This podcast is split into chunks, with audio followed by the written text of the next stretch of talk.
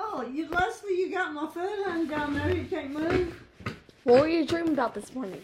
I dreamed a biscuit was in there in the bed with me, and he was under the covers, and I had smothered him during the night, and he was dead. I don't know why I dreamed such a crazy thing.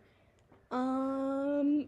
Okay, I think that's enough for this podcast. It was all That right is a and, uh, dark way to start the podcast. Okay, this time we're going to interview you with some questions. So, first question is Are you the poop monster? No. You are. You've been the poop monster since 2018, Mama. What do you have to say for yourself? I am not it. You blame me for something I wasn't. Okay, so since mommy won't believe me of how dark you actually are, I'm gonna send this podcast to her and tell you what you dreamed of last night. Wait, what did you just say? I don't know what you're talking about. You don't know what I'm talking about. You don't know what I'm talking about. Hmm. You just told me like one minute ago. Wake up! Are you? Why are you falling asleep? I'm tired. We get tired now because you don't do nothing. Second question: Is it true you pee your bed? Yes, I do. Everybody. Hmm? What did you say? Is it true that you had that nightmare last night? Yes.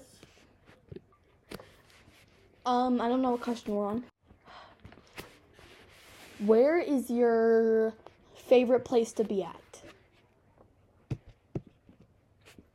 Uh, I don't know. I ain't got no favorite part. So you said you wanted to get a job at Beaver. What job would you pick? I'd Probably uh, pick uh, McDonald's. McDonald's. Yep. You know, like 15 year olds work there. Okay.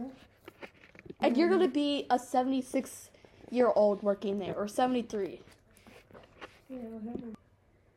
Um, you know you're probably gonna get like $1 an hour? They can't pay you that way. Yeah, they can.